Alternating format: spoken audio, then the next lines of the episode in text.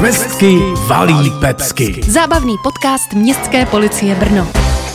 Dnes se s mluvčími Markétou Skřivánkovou a Kubou Kahnemem vrátíme k zajímavým případům, které musela Městská policie Brno řešit, a že jich máme v jihomoravské metropoli požehnaně. Kubo? Je to pravda, když se ohledneme jenom za lednem, tak třeba naši strážníci vyjížděli na Lesnou, tam je přivolala sedmdesátiletá žena a to oznámení znělo poměrně naléhavě. Řekla jim, že doma má tři řemeslníky, kteří spravují balkóny a jeden z nich byl, cituji, totálně na mraky. No tak tomu bych se vůbec nedivil, protože v dnešní době, a vím to z vlastní zkušenosti, najít střízlivého řemeslníka není nic jednoduchého. Vidíš to, Ondro, a třeba já jsem se nikdy s opilým řemeslníkem osobně nesetkal a kromě toho si myslím, že i dnes tě hodně vyvedu z omylu. No ale ty si říkal, že se řemeslníci zdáli totálně na mraky. Bavíme se o Lesné, předpokládám o jednom z těch vysokých paneláků. V jakém patře to bylo? Oni totiž na mracích skutečně mohli být. Opravdu to bylo jedno z těch vyšších pater, takže ta situace mohla být poměrně dost nebezpečná.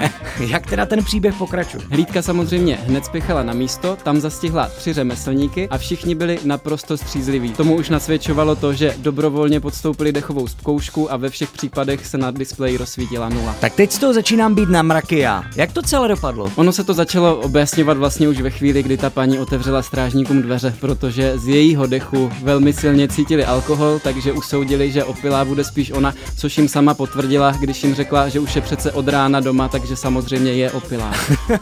Co taky od rána na Lesné dělat, že jo, v seniorském věku. Jestli dlouho nezažila žádnou legraci, tak já být seniorkou a chodit mi kolem baráku tři statní řemeslníci, taky bych si možná přihnul na kuráž. Paní na dálku zdravíme, pojďme k dalšímu případu a nechci znít genderově stereotypně, ale myslím si, že tento případ, ve kterém se kradly hydratační krémy, by mohl být tobě, Markéto, relativně blízký. Máš pravdu, Ondro, i já chodím nakupovat hydratační krémy do obchodu. Nicméně do žideňského supermarketu se vydal mladý muž, který si nemínil hydratační krémy určitě koupit. On si je prý schoval pod bundu a u toho ho chytla ostraha supermarketu, která nás k tomu přivolala. Říkáš, že šlo o mladého muže. K čemu je mladému jednadvacetiletému muži hydratační krém? Navíc ne jeden, ale hned několik. Ondro, my bohužel účel krádeže neznáme. Mladík svého chování sice litoval, ovšem hydratační krémy už si rozhodně na obličej nenamaže. Proč? Když ho strážníci viděli, poznali, že muž už byl v minulosti za majetkovou kriminalitu trestán a za krádež tří hydratačních krémů mu teď hrozí vězení. No, tak to byla hodně drahá kosmetika, ale co, věřím, že jeho snahu o péči o pleť určitě ocení i jeho spoluvězni. S Markétou jsme řešili hydratační krémy, s Kubou Kahnemem teď vyřešíme dámské kozačky. Je to tak, a zatímco hydratační krémy můžou používat ženy i muži, tak když pracovník našeho dohledového centra v Podchodu pod hlavním nádražím viděl dva muže, jak vytahují škvírkou v prodejním stánku dámské kozačky, tak toho opravdu zaujalo. Ano, celé Brno totiž slyšelo o tom, jak se stánkaři z Podchodu pod hlavním nádražím musí vystěhovat,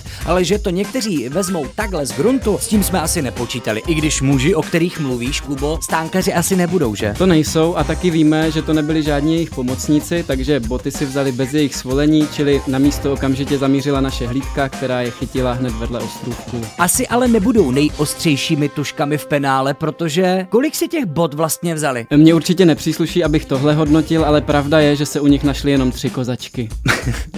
Vlastně ani nevíme, jestli byly všechny levé, pravé, anebo se z těch tří dal poskládat alespoň jeden pár. To opravdu nevíme, ale co je úplně jisté, takže oběma mužům hrozí za tuto krádež vězení. Před námi je poslední případ, se kterým se městská policie setkala. Markéto? Je to tak, na přelomu roku našel muž při procházce Jundrovem zraněného poštovního holuba. Zda měl polámaná křidélka nebo skřivený zobáček, to bohužel nevíme, ale zajímavé je, že o jeho případu informoval muž, který měl ptačí příjmení. A mě úplně nejvíc mrzí, že jsem o tomto případu nemohla informovat zrovna já. A mě to mrzí dvojnásob, protože kdyby o tomto případu informovala Markéta Skřivánková, dostal by tento případ mnohem větší šmrnc. Při poslechu podcastu Městské policie Brno Švestky valí pecky se na vás příště budeme zase těšit.